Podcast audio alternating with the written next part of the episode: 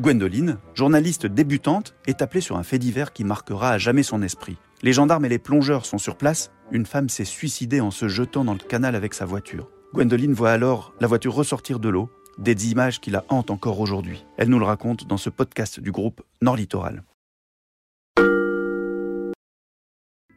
On se souvient tous de nos premières fois, mais quand il s'agit de notre premier vrai fait divers en tant que journaliste, on voudrait bien l'oublier.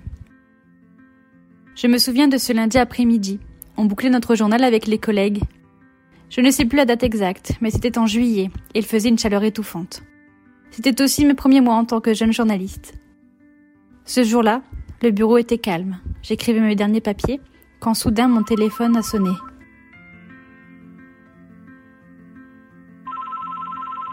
J'ai décroché.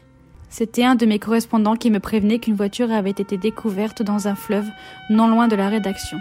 Tout de suite, j'ai pensé à cette dame qui avait disparu depuis une dizaine de jours et dont personne n'avait eu de nouvelles.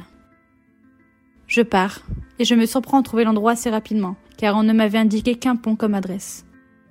Et là, mes doutes se sont confirmés. J'interpelle le gendarme qui m'explique que la victime est bien la Monique de mes pensées, une vieille dame de 80 ans qui a plongé dans ce fleuve avec sa voiture pour se suicider. Puis j'arrête de poser des questions. À ce moment, je vois la petite voiture bleue sortir de l'eau, aidée par la dépanneuse. J'ai commencé à me sentir mal il faisait tellement chaud que mes vêtements collaient sur ma peau et le soleil tapait si fort que j'avais l'impression de fondre. L'odeur de la vase empestait, j'avais des hauts de cœur. Puis j'ai vu le corps de Monique. Elle était assise, là, à l'avant, côté conducteur, le bras posé contre la portière. De loin, je ne voyais qu'une silhouette noire. Ça faisait des jours qu'elle était sous l'eau. Je retrouve quelques secondes mes réflexes de journaliste et je prends trois quatre photos.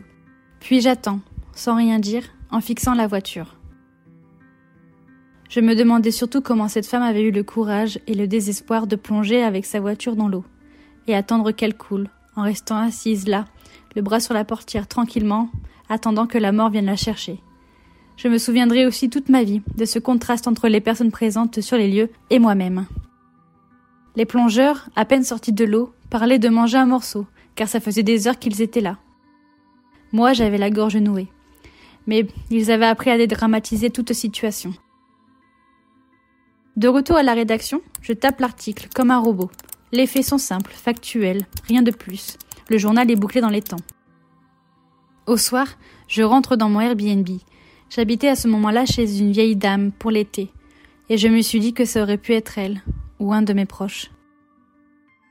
Plus tard, j'ai su que Monique avait suivi le même chemin que sa mère et sa sœur, qui s'étaient suicidées toutes les deux, dont une de la même manière. Monique n'avait pas non plus choisi cet endroit par hasard, c'était son village d'enfance où elle avait tous ses bons souvenirs. Je repense souvent à elle, les images me reviennent comme des flashs. Et je m'attriste à chaque fois de voir comment le désespoir et la solitude d'une personne l'amènent à mettre fin à ses jours. Monique a donc marqué mon esprit et baptisé le début d'un des nombreux autres faits divers que je couvrirai tout le long de ma carrière. Mais à ce moment-là, j'ai souhaité que ce genre de scène soit la première et la dernière que je verrai.